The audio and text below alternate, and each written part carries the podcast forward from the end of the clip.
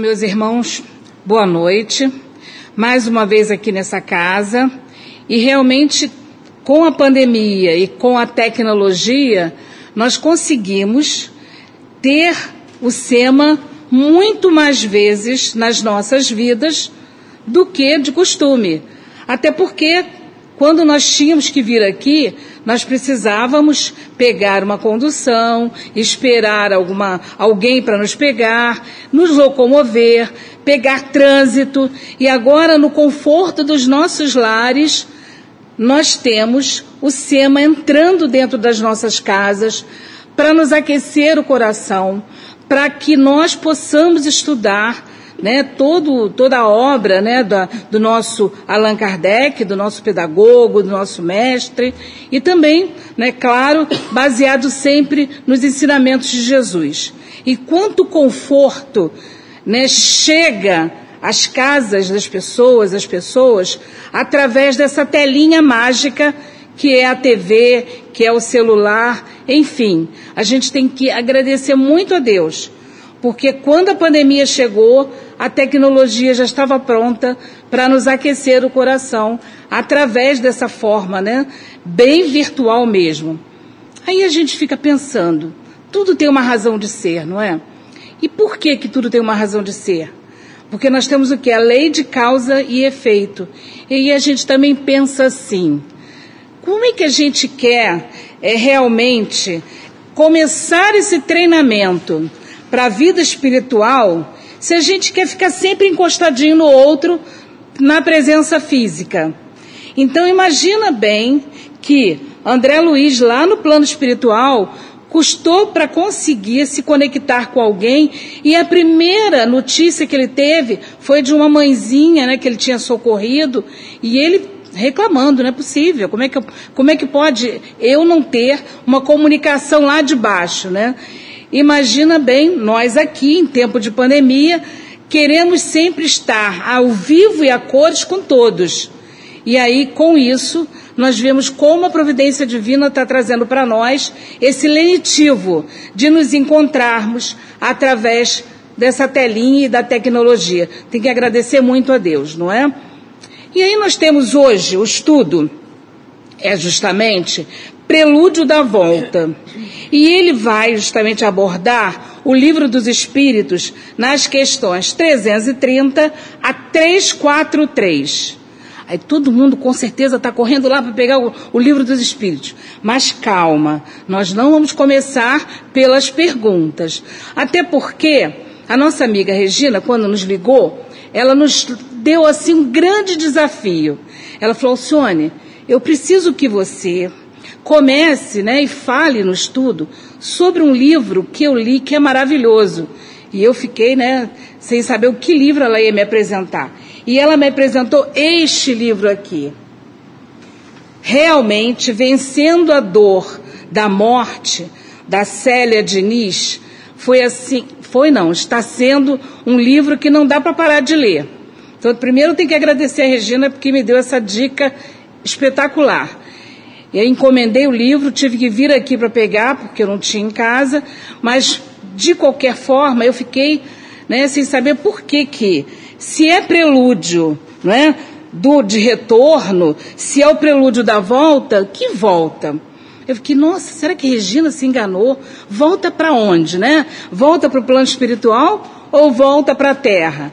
Então, para nós que somos espíritas, é realmente uma linguagem muito corriqueira essa de voltar né, para nossa casa, que é a verdadeira vida, que é a vida espiritual, até porque nós não temos várias vidas, nós temos uma vida só. Nossa, que isso, Alcione?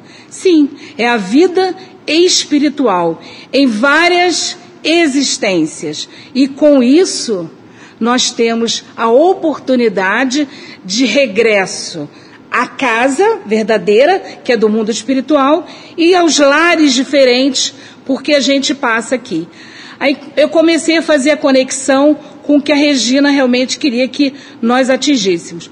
Mas vejam bem, meus irmãos, o primeiro capítulo do livro, essa autora, que é uma professora aposentada, ela inclusive ela é uma das mães daquele filme As Mães de Chico, que perdeu o menininho, perdeu não, né? Que o menininho desencarnou num acidente que a babá estava com a babá e o, menino caiu com três aninhos de idade, caiu e bateu com a cabeça e desencarnou. E aí a babá, ela já era espírita, essa, a Célia, ela simplesmente teve assim a alegria, né? Deus fez com que essa mulher, com tanto sofrimento que ela precisava passar, ela nasceu justamente numa família em que o pai era amigo né, do, do, do Chico Xavier. Então, o seu Lico trabalhava com Chico Xavier na Secretaria de Agricultura dentro da Fazenda Modelo. E aí, com isso, a vida né, da Célia e dos seus irmãos era muito a vida do Chico Xavier também. E a mãe dessa, dessa professora aposentada, né, a mãe dessa moça, dessa, desse menininho né, que desencarnou, ela simplesmente, essa mãe, ela era faxineira do centro, lá de Pedro Leopoldo. Ela era, recebia as pessoas, ela consolava, ela pegava as, as mensagens com Chico quando ele acabava de, de, de psicografar. Enfim, a dona Lia, que se casou com Lico, que teve a Célia, que é autora desse livro, simplesmente teve uma vida de muito trabalho aqui na Terra. E aí, numa dessas, né, numa, numa dessas vezes aí, né, das situações da vida dessa moça, da, da Lia, da mãe da Célia, simplesmente ela tomou um analgésico, teve alergia e ficou com o corpo em chagas, assim, muito muito ferido mesmo, muito dolorido, muito difícil de curar. O que, que o Chico fazia? Todas as tardes, o Chico passava na casa dela, para poder dar passes para ela se aliviar. Muito bem. Depois de um mês, Chico dando passe né, na, na dona Lia, que é a mãe da Célia, ela ficou boa. Só que ela ficou boa né, e ficou com uma mancha vermelha na testa. E aí ela ficou assim, não é possível, eu fiquei boa de tudo, mas fiquei com essa mancha vermelha na testa. Ela foi, claro, tinha muito né, contato com o Chico, chegou lá e falou, Chico, eu fiquei boa, já posso voltar a trabalhar, só que eu fiquei com essa mancha aqui na testa vermelha. Que coisa, né? Estranha. Aí ele falou assim, olhou bem para ela, falou: "Minha filha, essa mancha vermelha é para você não esquecer que você trocou uma lepra que você tinha pedido para passar nessa encarnação por trabalho ao próximo. Olha que importante, né? Olha que interessante. Ou seja, a escolha das provas já no primeiro capítulo desse livro. E aí, com isso, essa autora vai começar a falar desse retorno, né? Desse retorno à Terra, ao plano Terra, dessa forma, com seus próprios familiares. E, inclusive, ela também narra depois aqui, é, seria bom que vocês claro, né? Estou fazendo a propaganda do livro porque é muito bom, mas se vocês quiserem emprestado, eu estou aqui para emprestar o livro também, viu? Eu marquei algumas, algumas páginas aqui interessantes que ela fala aqui no capítulo 2, com a escolha das provas também de reencarnação, ela fala de um, de um irmão que com sete anos era aquele, o faz tudo, ele queria inventar as coisas, curioso, e ele estava lá, inventou lá uma, um martelinho de, de, até de brinquedo mesmo, só que tinha uma ponta afiada na, na, na no, no, no, que ele estava, no instrumento que ele estava fazendo. E essa ponta afiada bateu no olho dele, perfurou o olho e começou a sair uma coisa branca do olho do menino. E ela correu para dentro de casa, mãe, meu irmão está com o negócio branco saindo do olho, mãe, pelo amor de Deus, vai lá. E a mãe foi lá, socorreu, levou para o hospital.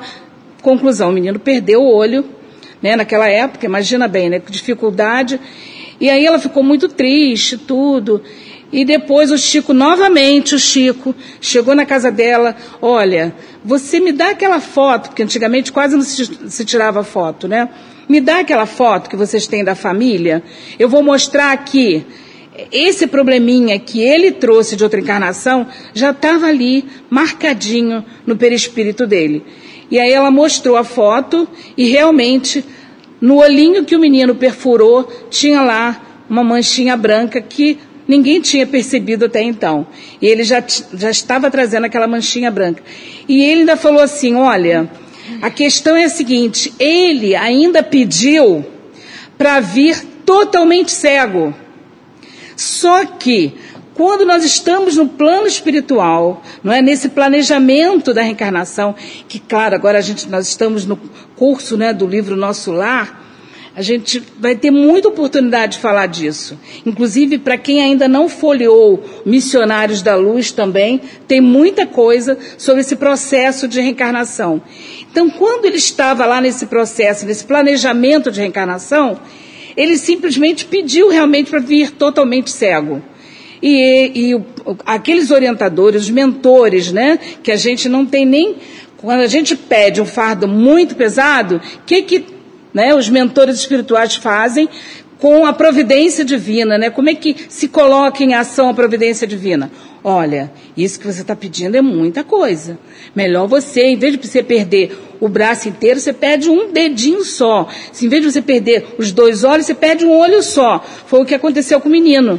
E ele realmente ficou sem um olhinho né, sem enxergar de uma vista, quando ele deveria ficar totalmente cego e ele não iria suportar a prova. Então, olha como é que a visão né, dos espíritos é realmente, né, dos mensageiros de luz, é lá na frente. E a gente tem uma visão muito imediatista. Não, eu vou aguentar, eu faço. Tem gente que é muito assim, né? Não pode deixar que pode deixar comigo que eu resolvo tudo. Daqui a pouco a pessoa está começando a falhar, né? A ratear. Então a escolha das provas já está no capítulo 2 aqui, pela nossa irmãzinha Célia, nesse livro.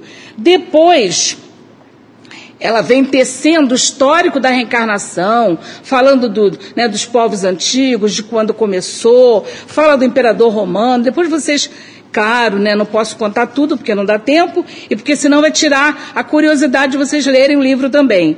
E aí, quando ele, quando ela começa a tecer, né, falar sobre a reencarnação, ela fala justamente que a ideia da, da reencarnação consolidada, haverá mais responsabilidade de cada um de nós. E é verdade, não é? Por exemplo, eu fui criada num lar espírita também. Quando eu estava no colégio, né, jo, jovenzinha, eu tinha uma dificuldade muito grande de falar a palavra morrer. Porque meu pai educou nos educou falando desencarnou. E eu de vez em quando na sala falava assim, ó, oh, fulano desencarnou. Aí todo mundo, hã? Olhava para mim como se eu fosse um ET, né? Aí graças a Deus agora está bem mais divulgado, né? A palavra reencarne, desencarne, está bem mais divulgado. E até falando dessa situação também, é, tem uma historinha rápida, eu tenho que controlar o nosso tempo que é uma menina, que inclusive minha sobrinha, que estava na aula de evangelização, e aí a gente diz, aula de evangelização, juventude, o que que precisa? De um acompanhamento no culto no lar, né? Que os pais vão começar a falar daquilo que está né, tá se falando dentro da casa espírita também. Por quê? Porque é no lar que nós vamos sedimentar, não é? todos esses ensinamentos que ele traz da casa espírita para facilitar o entendimento desse menino. E aí essa minha sobrinha devia estar o quê? Com uns quatro ou cinco aninhos.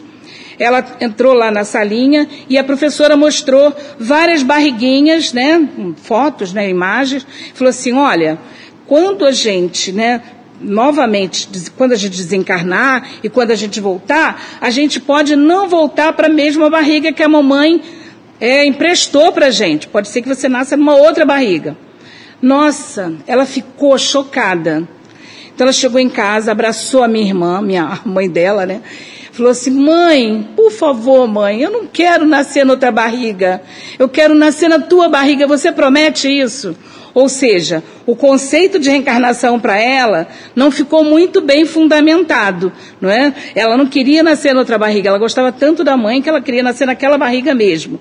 Então é por isso que a gente precisa ter muito cuidado. A Célia também, para a gente depois já começar no livro dos Espíritos e falando de outros livros aqui também, a Célia também conta que quando esse filhinho dela desencarnou, que houve o um acidente com a babá, que a babá ajoelhou nos pés dela falou assim: por favor, eu matei seu filho. por favor, eu matei seu filho. Ela falou assim: não, você não matou meu, não matou meu filho. Fique em paz, você não matou meu filho. Mas ela falou isso, claro, né? E ela chegou no Chico e falou assim: Chico, já perdoei a babá. Aí o Chico, nossa, você perdoou? Você é muito boa mesmo, hein? Mas eu vou te contar uma coisa, minha filha. Olha, você não, não é você que tem que perdoar a babá. Você tem que agradecer a babá, porque o seu filho já veio com aneurisma para romper e o seu pai desencarnado, Lico, quando seus filhos brincavam de guerra de travesseiro na sala, na sala da sua casa, eu estava lá, o, teu, seu pai estava lá, segurando a cabeça desse menino, para ele não desencarnar antes do tempo, porque ele veio para esse aneurisma romper no momento certo. Então era o tempo que ele tinha que viver naquele momento, naquela, naquela, até mesmo combinado e planejado por vocês no plano espiritual, e ele segurava a cabeça do menino para não romper, rompeu naquele momento que ela, ele caiu e bateu com a cabeça no asfalto. Então não foi por conta da pancada, o aneurisma tinha que romper mesmo. E aí depois ela teve que procurar a babá para agradecer a babá porque não foi nas mãos dela, imagina ela, mãe, deixar o filho cair, imagina como ela ia levar, né? E aí a, a babá estava levando justamente esse peso do menino ter desencarnado justamente com esse acidente com ela. Então, olha como a espiritualidade né, trabalha para que a gente realmente resgate realmente as nossas pendências do passado, mas de forma mais sutil, mais suave, mais leve. E a gente ainda reclama, não é? E a gente fica pensando, mas como isso? Como é que a gente vai? Como a gente reclama? Reclama até demais, não é? E ela também fala depois eu vou parar de falar dela agora, depois vocês vão ler o livro, né, para não tirar a curiosidade mesmo. Mas ela, na a família dela, de várias pessoas, desencarnaram várias pessoas, mas a família dela, né, o casamento dela com, com o rapaz, ela teve três filhos, desencarnou esse menino aos três anos e desencarnou uma filha é, já formada, é, se, se preparando para casar, aos 27 anos, com dengue hemorrágica. Imagina, ela teve duas perdas, né? De dois filhinhos. E aí, quando ela estava na, lá na, no CTI, com a menina com dengue hemorrágica, e a menina era frequentadora, trabalhadora da casa espírita, ela chegou lá e falou assim: Filha, eu não sei o que, que nós fizemos, mas vamos entregar para Deus, né? Se você tiver que retornar à casa, não é que é a casa né, do mundo espiritual, a nossa verdadeira vida, que nós tenhamos força, eu e você. Olha ela conversando no CTI, a menina espírita, olha que força que essa mulher foi buscar para falar isso. E quando ela saiu do CTI, que a menina desencarnou às duas horas da manhã, ela foi no carro pensando assim: meu Deus, eu era evangelizadora da casa espírita, minha filha foi evangelizada na casa espírita, Aí eu fiquei pensando, eu ensinei a ela a viver nessa vida, a fazer o bem, a trabalhar pelo bem, mas será que eu ensinei a ela a morrer? Nossa, pesado isso, né? Ensinar a morrer. Como é que é ensinar a morrer? Não é? Como é que deve ser ensinar a morrer? Como é que deve ser ensinar a desencarnar?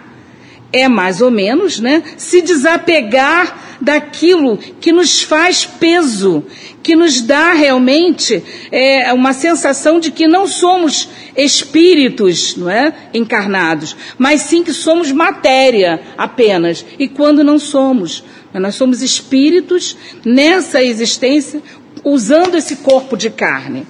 E aí com isso, esse livro aqui ajudou muito, não é? E tem, tem, que agradecer realmente a Regina por ter conhecido esse, esse livro. E aí nós temos agora é, que, conversar mais um pouquinho sobre essa situação do que quando nós morremos, para onde nós vamos, não é? Aí nós temos lá o livro Nosso Lar, que está sendo estudado na casa. Quem tiver curiosidade é só acompanhar o curso, vale a pena, não é? já está tá ótimo. Eles estão fazendo assim de uma maneira assim bem prazerosa, e também o livro Missionários da Luz, que também é maravilhoso. Os Mensageiros, Entre a Terra e o Céu, que a gente também vai falar sobre isso. Mas a gente fica pensando assim, qual é o legado que eu estou deixando, não é? Se eu desencarnar agora, Qual é o legado que eu deixei para minha família, para a casa espírita que eu estou frequentando, para a sociedade em geral, e o que, que eu estou levando de valores para a vida espiritual. Porque eu não vou levar nada, não é? Não vou levar o carro, né? não vou levar a casa, e nem vou levar os meus filhos. Eles vão ficar por aqui. Então a gente fica pensando, né? O que, que a gente vai levar? E quais são as pegadas que nós deixamos? Aí a gente pensa pegada como coisa boa. Não, as pegadas são as marcas que nós poderemos deixar nas pessoas. Será que eu feri alguém? Será que muitas vezes eu falei de uma forma ríspida e a pessoa não estava num bom dia? Como é que é? O que, que eu estou deixando de legado? E o que, que eu estou deixando de pegadas nessa encarnação? E aí, na, no livro Entre a Terra e o Céu, que também recomendo a leitura, que é excelente, tem assim uma trama familiar que entra a Zumira, a Odília e o Júlio, que é também, ele conta também o, o, o, o reencarne do Júlio. E como essa família sofre, e como essa mãezinha deixa muitas vezes de olhar o filhinho que está desencarnado no plano espiritual para tomar conta do marido que, ele, que, ela deixou aqui na Terra. Ou seja, ela estava desencarnada, o filho desencarnado, em vez dela ajudar o filho que estava lá, ela estava preocupada porque o marido tinha casado com outra. Se vocês quiserem ver mais, é só pegar o livro na biblioteca de algum lugar ou comprar também. Excelente, entre a terra e o céu. Muito bom mesmo. Quando a gente começa no livro dos Espíritos, ele ele, é, Kardec pergunta para os espíritos assim: Sabem os espíritos em que época reencarnarão? Será que nós, quando estamos desencarnados, sabemos em que época nós vamos reencarnar, voltar para a carne? E aí ele, os espíritos respondem assim: Pressentem-na, como sucede ao cego que se aproxima do fogo sabe que tem que retornar ao corpo, como sabeis que tem que morrer um dia, mas ignorando quando isso se dará. É incrível, né? Como, como Deus é perfeito nas suas leis, porque a gente sabe que tem que reencarnar e sabe que tem que desencarnar, mas a gente não quer aceitar. Não é? A gente só quer saber, não, essa vida do jeito que está está boa. Será? Será que a gente precisa continuar aqui? Claro, a gente pode deixar essa vida cada vez melhor. É só a gente procurar fazer o bem e ajudar as pessoas, principalmente as pessoas que moram dentro do nosso lar. Porque a caridade começa dentro da nossa casa, não é isso? Aí a gente vai treinando e vai fazer lá fora também. E aí Kardec pergunta assim: então a reencarnação é uma necessidade da vida espírita, como a morte é da vida espiritual? E os espíritos respondem: certamente que sim. Então, tanto o desencarne, né, como o reencarne, é uma necessidade para que a gente possa estar tá realmente trabalhando todas essas nossas, essas nossas pendências que nós deixamos do passado e até desse, né, dessa, dessa encarnação mesmo. Nós temos até uma história de uma, rapidamente contando também, uma pessoa famosa que, que o filhinho desencarnou afogado na piscina de casa e ela ficou desesperada, gastou muito dinheiro, porque as pessoas diziam assim: ah, você quer notícia do seu filho? Vem e me dá tanto que eu vou te dar notícia. Coitada. Realmente, ela foi ludibriada por pessoas que realmente usam a mediunidade, que nem é, nem pode se chamar, né? De mediunidade, porque a mediunidade é gratuita, nós temos que entender que é através da mediunidade que a gente faz a caridade, que precisa trabalhar realmente. E aí, com isso, ela ficou muito desesperada e até que ela chegou no Chico. E quando ela chegou no Chico, o Chico falou assim: calma, minha filha, calma. Seu filho partiu cedo, mas ele voltará. Aí ela, mas ele vai voltar como homem? Vai voltar como menininho ou menininha? Ah, isso aí também, né? Tá querendo saber demais, né? Conclusão. Passaram vários anos. Ela teve duas filhas. E realmente ninguém precisou falar com ela. Ela já, já percebeu que uma das meninas é a reencarnação desse, desse menininho que desencarnou na piscina. E ela tem assim uma afetividade muito grande por ele e, e é uma pessoa muito espiritualizada. Depois que o menininho desencarnou, ela começou a se dedicar a obras né, sociais que são importantíssimas, não é isso? Depois, nós temos que entender também assim, quem quiser saber mais, né, aquele, é, nossos filhos são espíritos, né, do Remínio de Miranda, ele, a gente precisa desapegar, né? Eles não são nossos, são empréstimos de Deus para que a gente dê conta da missão como pais. Depois ele pergunta assim, Kardec, todos os espíritos se preocupam com a sua reencarnação? Bom, não precisa nem dizer muita coisa, né? A gente nem precisava ler a resposta. Será que todo mundo se preocupa com o seu desencarne? Não, né? Tem gente que vive trabalhando para o bem, sabe que a hora que for vai, e tem gente que vive apavorado, não é isso? Mas a mesma coisa é o reencarne. E aí eles dizem aqui, não é? Muitos há que tal coisa nem pensam, nem sequer a compreendem. Depende de estarem mais ou menos adiantados. Para alguns, a incerteza em que se acha do futuro que aguarda pode ser uma punição. Quer dizer, eles ficam preocupados, né? Como é que vai ser, né? A mesma coisa o desencarne. E aí, ele, ele, eu, uma outra coisa, esse relógio tem que parar. Vamos parar o relógio. Uma, uma, uma outra situação também que eu não posso deixar de contar, para a gente ver que, como é importante os ensinamentos espíritas, eu sofri um acidente com a juventude, né, com o ônibus da juventude espírita que eu frequentava. Tinham fazer um passeio em Friburgo e o ônibus virou muito bem. Aí eu fui parar no hospital de Freiras. Só que eu, não, eu fui socorrida por alguém que passava na, na estrada.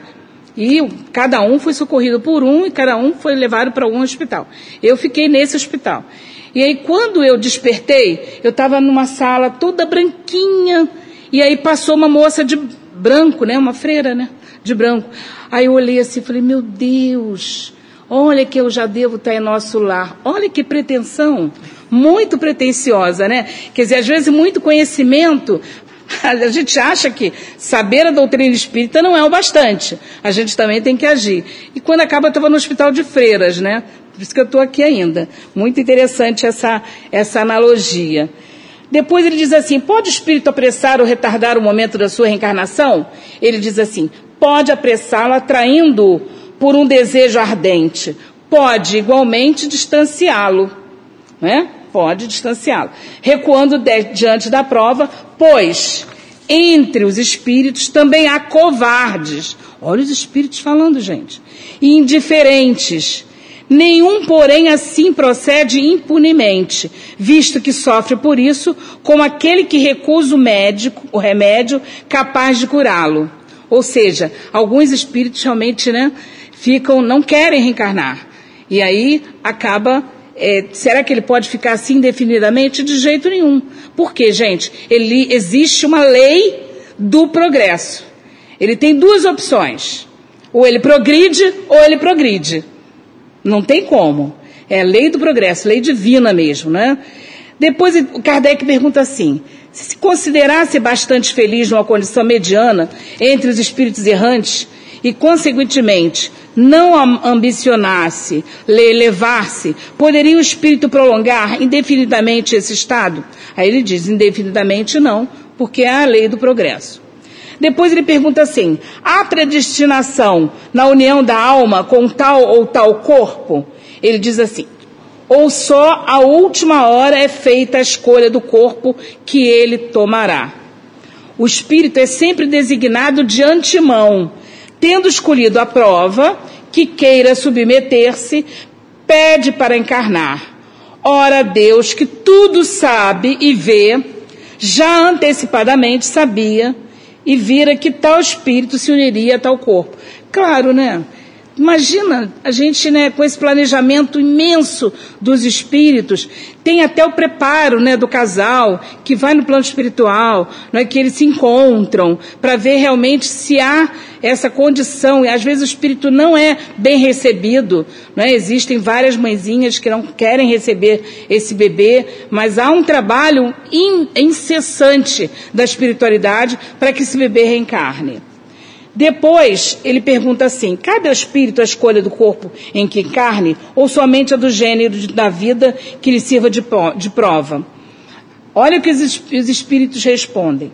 Pode também escolher o corpo, porquanto as imperfeições que este apresente serão para o espírito provas que lhe auxiliarão o progresso, se vencer os obstáculos que delas se advenham. A escolha, porém, nem sempre depende dele, mas isso não obsta a que peça que seu corpo seja tal ou qual. É aquilo que a gente disse, né? A gente pode até pedir para não vir com as duas mãos, mas Deus, na sua infinita bondade, vai dizer: não, não faça isso. Tem até uma história muito antiga, né, daquele moço que ia perder o braço todo, né, que era espírita, uma história antiguíssima da, da, que a gente conta no meio espírita, e que depois de tanto que ele trabalhou, ele perdeu só o dedo. E ele foi informado que ele realmente foi um senhor de escravos e que ele botou a mão, né, o braço do escravo na moenda.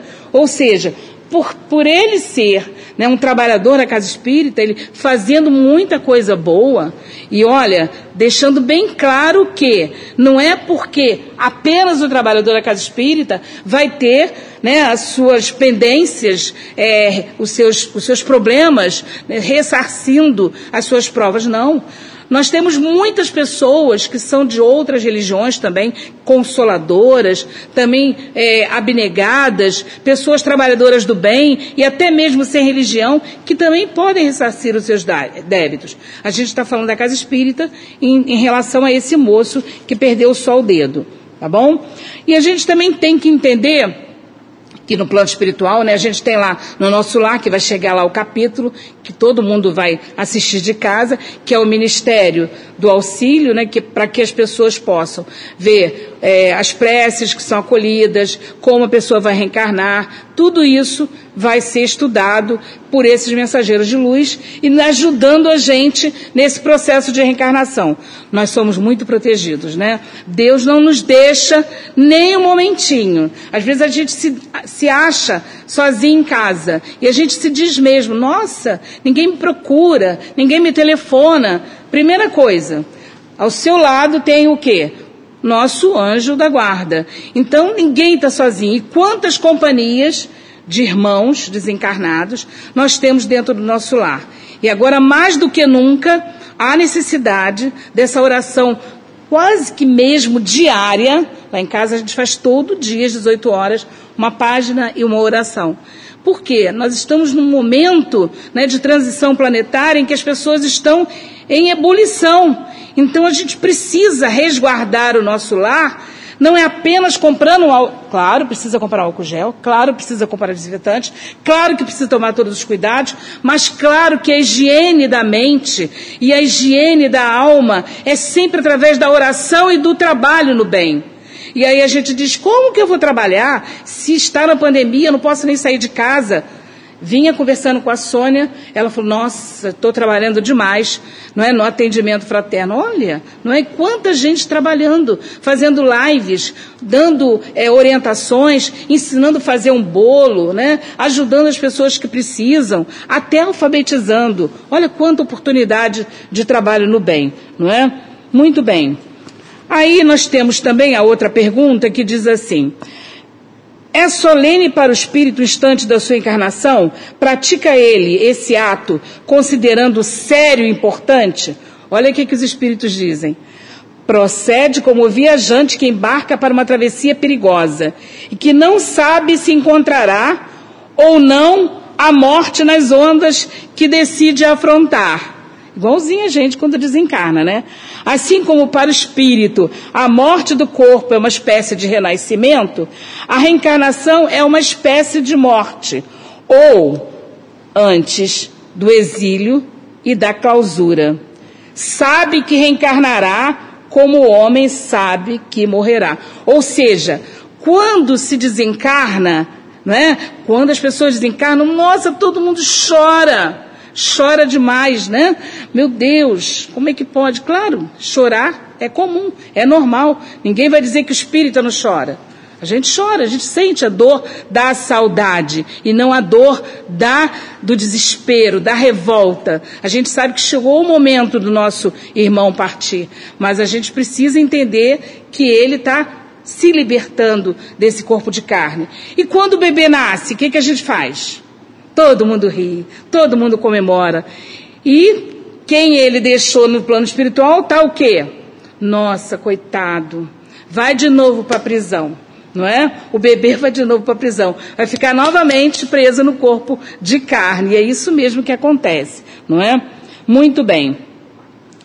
Ah, eu tinha que contar esse caso, mas depois vocês vão ver. Olha, re recomendo vocês no livro, no livro é, Os Mensageiros, Pavor da Morte, que é o caso 48, que a noiva está no necrotério, vou falar rapidinho, acho que dá tempo.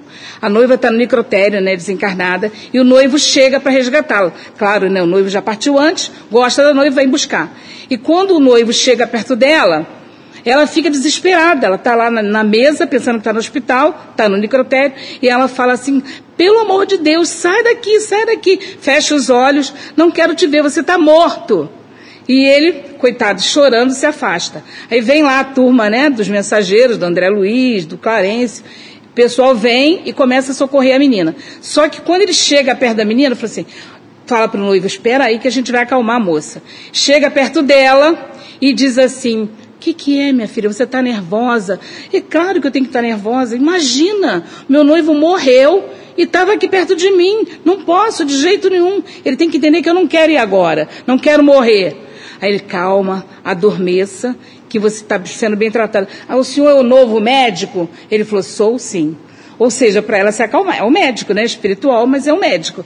E aí, o que, que acontece? Quando ela adormece, o o noivo consegue levá-la do necrotério. Ou seja, o nosso pavor de desencarne, de libertação do corpo é tão grande que a gente não quer desencarnar, não é? Que a gente não quer ir. Mas os espíritos estão ali para ajudar, tanto no desencarne quanto no reencarne. Os espíritos estão sempre nos ajudando, não é?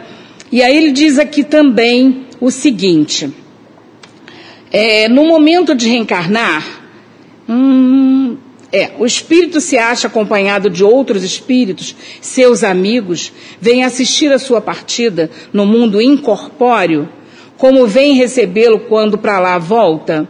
Quer dizer, quando vem, né, quando reencarna, será que também as pessoas acompanham quando a gente desencarna? É todo mundo lá para o cemitério, né? E o pessoal né, do plano espiritual também vem receber. Depende da esfera que pertença. Também a mesma coisa do desencarne. Depende como é que a gente está sintonizado, né? Se já está nas que reina a afeição, os espíritos que o amam acompanham-no até o último momento, animam e mesmo lhe seguem, muitas vezes o passo pela vida fora.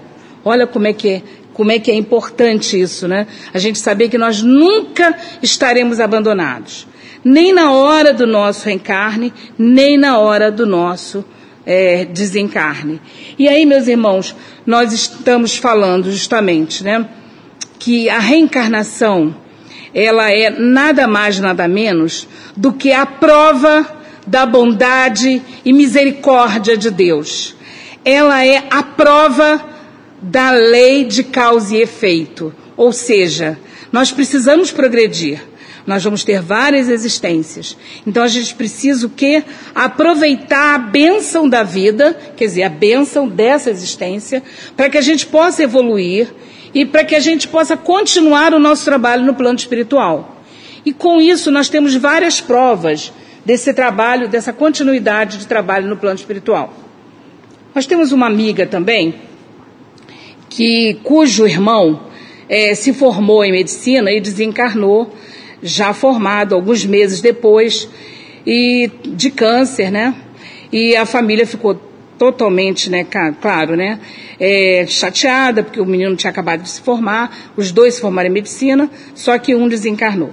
E aí naquele desespero a mãezinha vai ao Chico e ele depois de idas e vindas ao Chico Xavier, muitas vezes mesmo, ele mandou uma mensagem que eu não vou ler toda, Vou ler só parte e vou dizer por que, que a gente está lendo essa mensagem. Ele diz assim: o nome dele é William. Querida mãezinhas aqui, abençoe-me com papai Alfredo que trago no coração.